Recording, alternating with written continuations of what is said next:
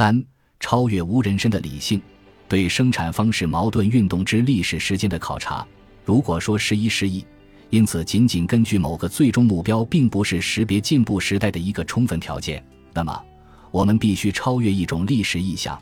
这种历史意象把历史视作把过去、现在和未来结合在一起的一个封闭的时间链条，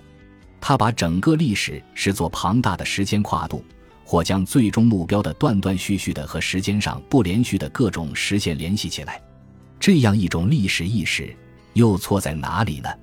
简明说来，只要进步概念不能从面向未来但却不断退化的现代时间意识中抽身出来，那么隐含在马克思所谈论的危机和转变概念中对不可预测的开端因素的重视，就被排除在现在与未来的关系之外。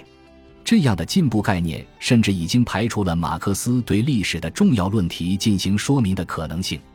哈贝马斯在梳理本雅明的《历史哲学论纲》时，对这种进步概念有两点评价：线性历史进步概念除了用来使末世论的希望此暗化，并开启一种乌托邦的期待视野之外，它同时也借助目的论的历史结构来阻塞一种作为不安之来源的未来，因为。任一个历史系统的暂时开始或结束的边界地带绝不是自明的，这种情况预示了在历史分期的某些可能方式上意味着难有积极成果，而且我们不难看到，历史时间在每个方向上是无限的，在每个环节上也是未完成的，因此对涉及历史系统的结构时间的认识远远滞后于现实历史的展现。如果说历史研究的根本方向应当是探索长期的或反复出现的历史发展的特征，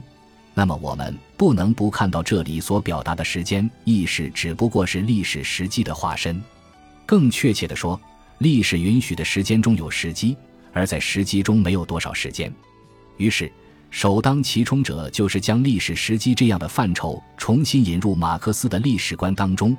作为把历史和社会理论从资本主义意识形态牢笼中解放出来的一个非常重要而有用的范畴，因此，对生产方式进化的进步论观念试图阐述的东西之领会，当属于这样的任务。但是，当我们去领会它时，平庸的知性所着眼的是它唯一从知识论层次上熟悉的东西，并因而将它变成逻辑公式、生存论、存在论上领会到的东西。即时间和空间因素，那种知识包含着一旦形成便具有试图规范现实运动的先天的形而上学倾向，特别因为它要穿越时间和空间而具有固化真理性的危险，则往往变得无关紧要。甚至到了今天，我们还没有意识到严肃的思考这类经由一代复一代的马克思主义者大肆铺张了的公式之历史时间上的某种永远无法释放掉的张力。意味察觉他是否对基督神学的时间和弥赛亚的世界有任何的顾念和依凭，在那里，马克思就像圣哲那样在讲道，竟至于草草把这种时间装进现实的外衣口袋。换句话说，一方面就其自身而言，人们容易将时间、空间看作并非是这个公式应用的一个充足的基本条件；另一方面，人们忽略了它作为其依据的现实的历史和时间性质。从而遮蔽了掩藏在这个公式后面的未曾言明的超时空的理想主义色彩。如果是这样，线性历史进步观念的逻辑把戏就是：历史进步归根到底是由历史的社会现实的会计学暗示出来的，它是所谓的虚拟的符号化了的现世界自身的回溯性产物。历史发展因此不过是统治者或胜利者的假想而已。他并不在意和在乎历史进步道路上的苦难，而且历史的胜利同样是由粗陋的历史的客观必然性预言之为所保证的。在这里，如果没有这一会计学，每一个事件和每一次行动的客观蕴含就无法测量出来。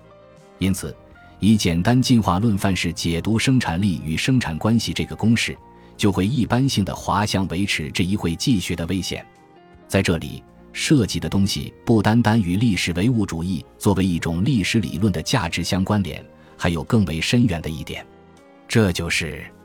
历史唯物主义不是一种关于作为生产方式矛盾运动的逻辑存在的理论，或者说，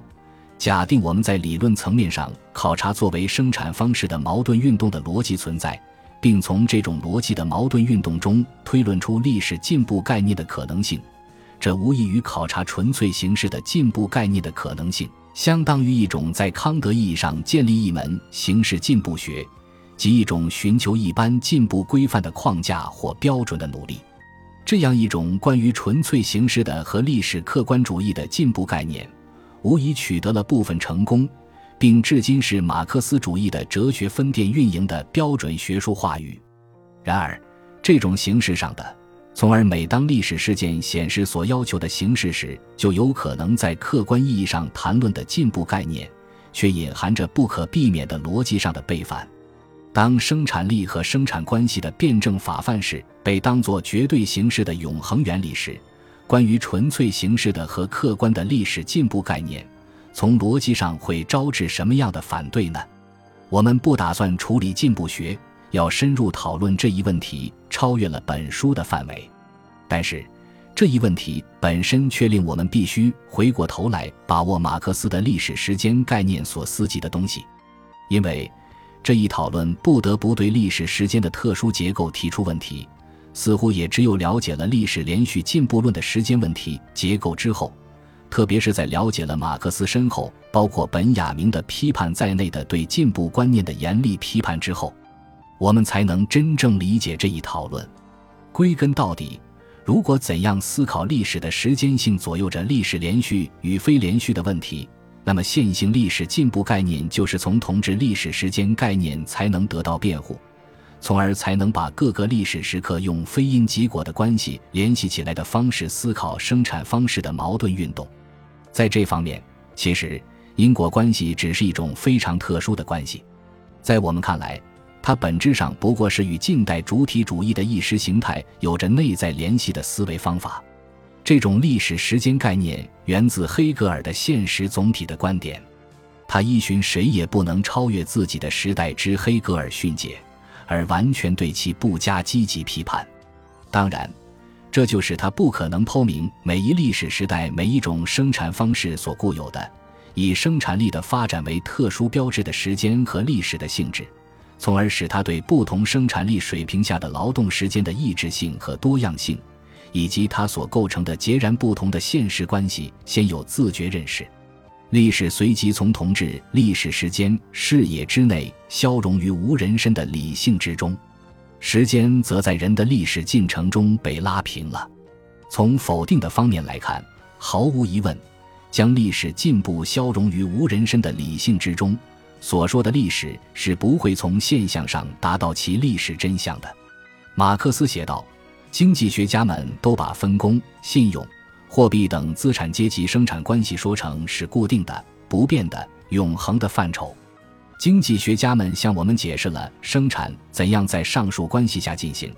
但是没有说明这些关系是怎样产生的，也就是说，没有说明产生这些关系的历史运动。在这种情况下，以及当经济学家把分工、信用、货币等生产关系范畴说成是固定不变的、永恒的范畴时，他们忘记了首先要说的事情：资本主义世界经济系统何时与如何存在。他们不但没有这样做，与此相反，他们却充当起马克思视为在自身之外没有可以设定自己的场所的无人身的理性，并且做出了一个历史性的错误假设：支配社会的东西等同于支配整个人类历史的东西。以这种精神看。如果在自身之外没有可以设定自己的场所的无人身的理性存在的话，那么那里一定对应着永恒的时间概念。结果，历史充其量只是社会变化的技术。这样一来，古典经济学试图寻找人类行为普遍、永恒的图式或始终如此的理念与坚决。历史时间愈容易被理解为持久的连续。